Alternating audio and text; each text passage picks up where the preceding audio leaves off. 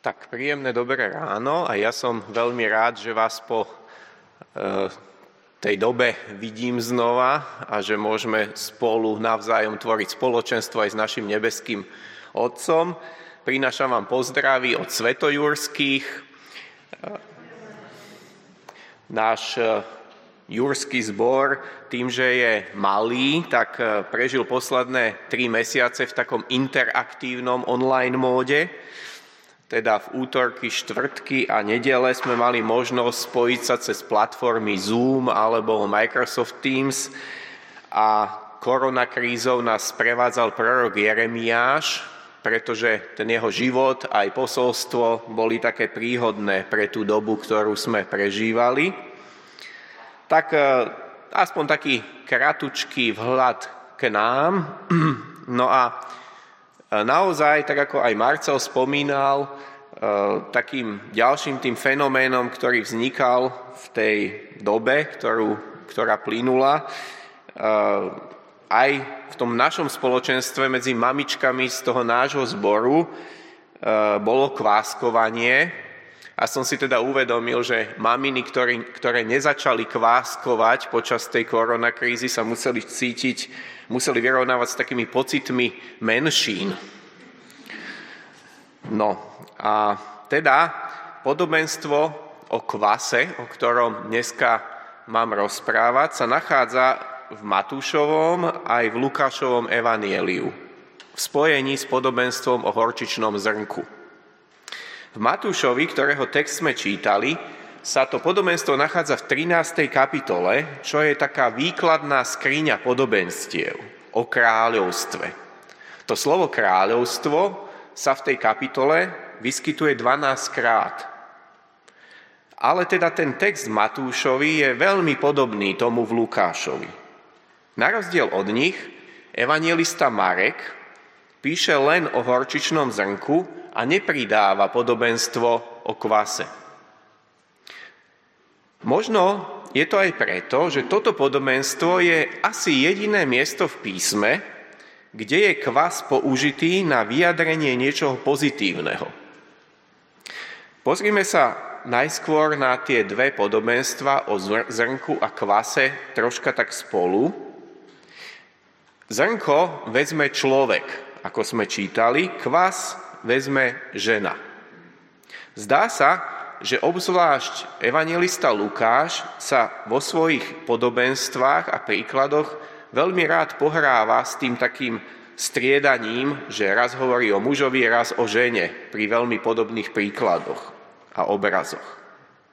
V čom je teda podstata, pointa týchto dvoch našich podobenstiev? Oni majú svoje odlišnosti, ale myslím si, že hlavná pointa je v tom, že Božie kráľovstvo rastie tak, že z maličkého zárodku vznikne procesom neuveriteľnej transformácie niečo veľké, krásne, dobré. Pri horčičnom zrnku ide o drobučké zrniečko, ktoré vyrastie do veľkého kra. Pri kvase z toho nášho podobenstva nejde len o nejaký maličký minikvások. Žena zarobila do troch štvrtiek múky. Štvrtka bola asi 13 litrov. Teda tá žena zarobila na začiatku ešte pred tým vykvasením takmer 40 litrov cesta. Znalci vravia, že z toho sa dalo napiecť vtedy chlieb pre 100 až 150 ľudí. Každopádne však v oboch prípadoch ide o to, že nejaký človek vložil nejakú malú vec do vhodného prostredia a tá akoby sama od seba narástla do nečakaných rozmerov, tvarov a priniesla úžitok. Ak by nejaký človek odrazu prišiel do tohto nášho sveta a po prvý raz v živote by sa snažil sledovať ten proces, Rozhodne by nečakal takýto vývoj a považoval by to celé za zázrak. Teraz sa už zameriam len na to podobenstvo o kvase. Božie kráľovstvo rastie a dokáže sa presadiť aj skryte, nenápadne, postupne, ale nezadržateľne. Kvás je na začiatku v tom ceste akoby nenápadný a zdá sa, ako by sa nič nedialo. No on začína pracovať pod povrchom. Keď zakrieme cesto, dáme ho do tepla a odídeme, zase príklad od Marcela, a vrátime sa o pár hodín, tak ako by sa stal zázrak. Samo od seba to vykvasí, kvas vo vhodných podmienkach odrobí svoje. V jednom YouTube videjku o tom, ako kvas pôsobí, žena, ktorá ten proces opisovala, povedala Predstavte si tie státisíce kvasinkových buniek ako také spiace príšerky, ktoré keď dáte do studenej vody, tak sa neprebudia. Ak ich dáte do vriacej vody, tak ich to zabije. No ak ich dáte do teplej vody, prebudíte ich životu a celý ten nenápadný proces začne, pretože pod tým povrchom akoby nastalo také obrovské prebudenie. Prišiel tam život. Samozrejme, toto celé by sa dalo opísať aj menej poeticky a viac chemicky. E, znova našli by ste množstvo videí, ktoré vám opíšu tie chemické procesy pri kváskovaní kde budete počúvať o gluteníne, gliadíne, gluténe, CO2 a tak podobne. Ja zostanem radšej pri tej poetike. Ako píše krásne Jiží Mrázek vo svojom biblickom komentári, a prečíta, skúsim to prečítať v češtine, pro koho tá žena vlastne peče? Testa je totiž tolik ako pro Alibabu a 40 loupežníků. Ve skutečnosti je ho ešte víc. Niekteří badatelé zde dokonce hledají narážky na budoucí mesiáskou hostinu. I kdybychom se v této otázce raději zdrželi při zemi, můžeme alespoň konstatovat, že takový kvas není žádný troškaš. A když už dostane šanci, nezastaví se u jednoho pecnu, Kráľovství nebeské zde vzdálene připomína pohádku Hrnečku vaš. No, ale čítali sme aj ten druhý text, ktorý je v Matúšovi len o kúsok neskôr, v 16. kapitole. To je ten negatívny význam kvasu. Tam Ježiš vraví, dajte si pozor a varujte sa kvasu farizejov a sadukajov. Učeníci sú v tomto príbehu až smiešne nechápaví. A až po polopatistickom vysvetlení pochopia, že im nerozpráva o chlebe, ale o učení farizejov a sadukajov. Aj na ďalších miestach písma je kvas predstavovaný ako niečo, čoho sa treba vyvarovať. Má to súvislosť ponajprv so sviatkom Paschy, kedy Boh ustanovil jedenie nekvasených chlebov ako symbol rýchleho odchodu z egyptského zajatia. Teda symbolika je v nedostatku času na proces kvasenia. Izraelci majú jesť len chlieb bez kvasu. Ďalšie texty sa týkajú zákazu kvasu pri zápalných obetiach.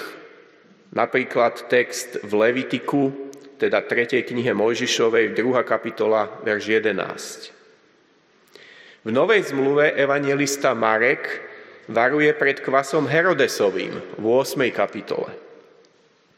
Apoštol Pavol používa symbol kvasu ako niečoho negatívneho v liste Galackým, kde málo kvasu, ktorý nakvasí cesto, znamená tých a tie učenia, ktoré Galackých pripravujú o kresťanskú slobodu.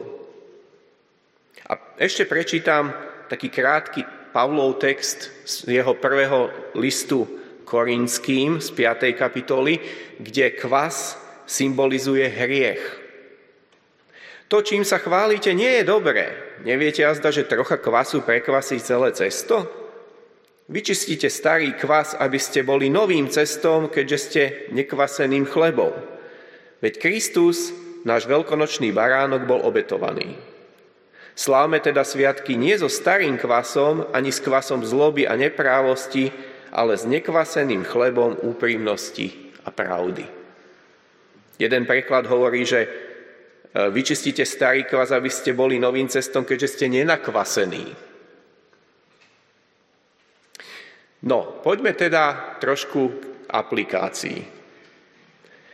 Teda kvas ako niečo malé, čo má potenciál veľkých pozitívnych alebo negatívnych následkov. Kvas, ktorý spôsobí, že celé cesto vykvasí. Podtitul mojej kázne znie veľa malej viery. Aj každý z nás v živote, dennodenne, vkladáme ten náš kvások do života okolo nás. Samozrejme, najpodstatnejší je ten kvások v našom vlastnom srdci, pretože on bude určovať, či náš život bude podnecovať rast Božieho kráľovstva alebo hriechu v nás a okolo nás. Tu je dobré povedať pár vied o tom, čo je to vlastne Božie kráľovstvo. Neviem, či sa aj vám, podobne ako mne, zdajú Kristové podobenstva, keď ich čítate, také trocha nejasné, také zahmlené. Takmer v každom podobenstve, keď ho čítame, ako by sme potrebovali vysvetlenie. Počkať, čo, čo sa tým vlastne myslí? Aký je presný význam toho horčičného zrnka alebo toho kvásu? E, čo znázorňuje ten človek alebo tá žena? Čo s tými ďalšími obrazmi v tom podobenstve? No a takto podobne je to takmer s každým jedným podobenstvom, ktoré Ježiš hovorí.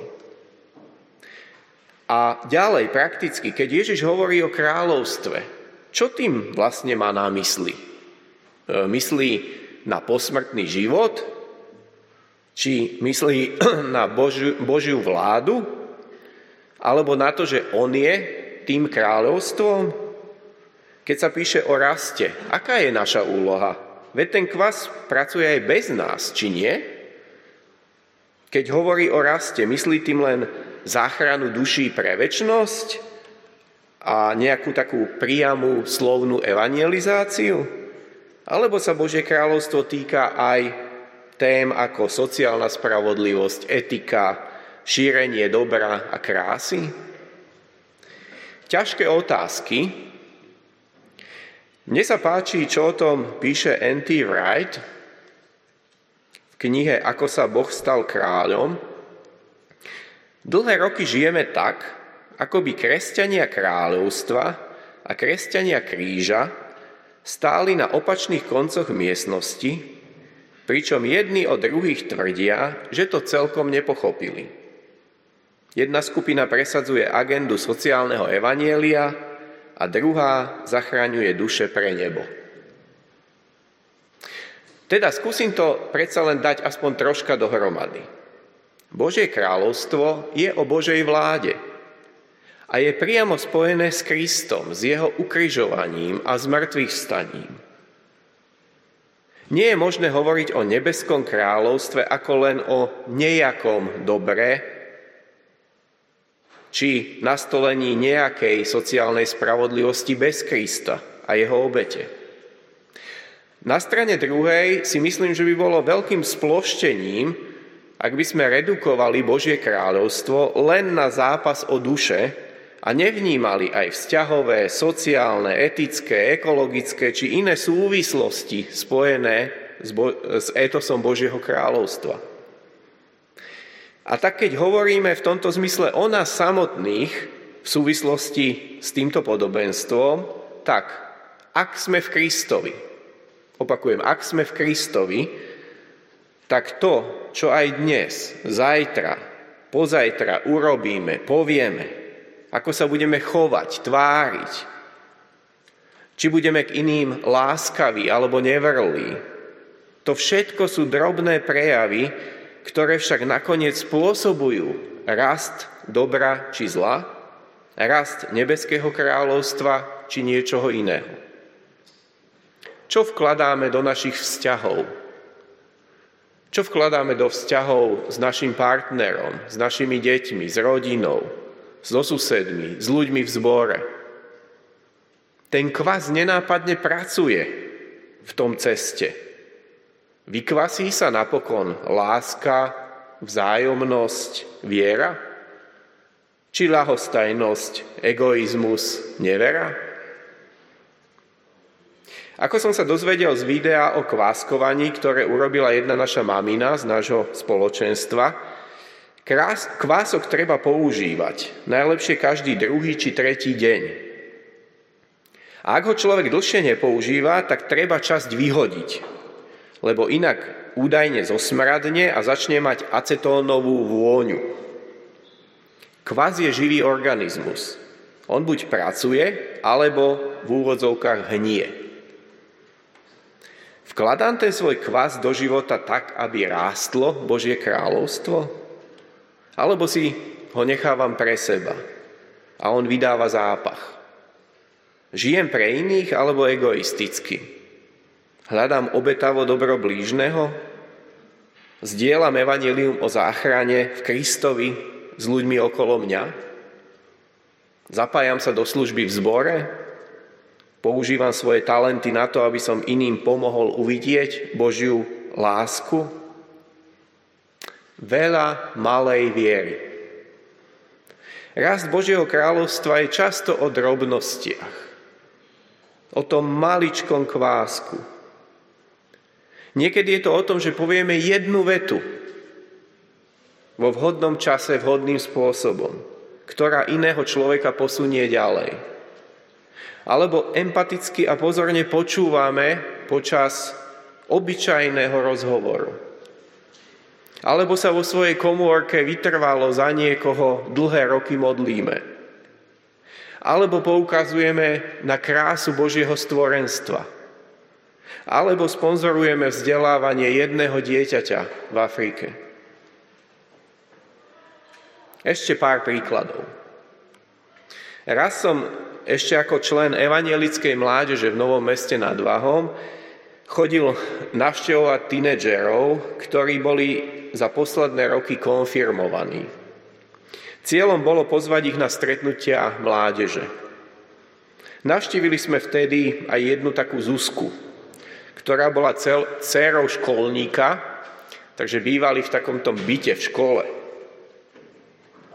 Pozvali sme ju na stretnutie mládeže ona prišla, dovtedy sme sa vôbec nepoznali, nevedel som, že existuje. Dnes je Zuzka farárkou evanielickej cirkvi a spolu s manželom prinášajú evanielium ľuďom na Slovensku. Božie kráľovstvo rastie aj skrze takú maličkú drobnosť, že som bol vtedy ochotný ísť, zazvoniť u nich doma a pozvať ju na jedno stretnutie. Iný príklad. Som vďačný za všetkých vás, ktorí robíte besiedky pre deti. Možno sa vám niekedy zdá, že kam toto celé vedie, veď sa nič nedeje. Už toľké roky to tie deti počúvajú. Ja sa musím dlho do noci pripravovať, vystrihovať všelijaké pomôcky, eh, vkladať to do tých svojich lekcií a výsledky, ako by som nevidel, nevidela. No vy vkladáte ten kvások do cesta duší našich detí. A on pracuje pod povrchom a Božie kráľovstvo rastie. Podobne v rodinách sa snažíme vkladať kvások Evanielia do srdc našich detí či ďalších príbuzných. Cesto je v teple a my čakáme na ten zázrak, že sa raz vrátime a to cesto už bude nadýchané. A nakoniec bude z neho ten čerstvý, voňavý Boží chlebík. Zároveň viem, že viacerí z nás, rodičov tínedžerov alebo aj starších detí, sme v tej fáze, kedy sme úplne neistí, či to cesto nakoniec vykvasí alebo nie. Každý z nás, aj teraz, čo sme tu prítomní, však má ten kvások, má určité povolanie od Boha, má nejaké talenty. Každý z nás, ak patríme kráľovi, sme súčasťou jeho kráľovstva. Ono je ako kvas. My buďme ako tá žena. Zamiesme a čakajme na zázrak. Amen.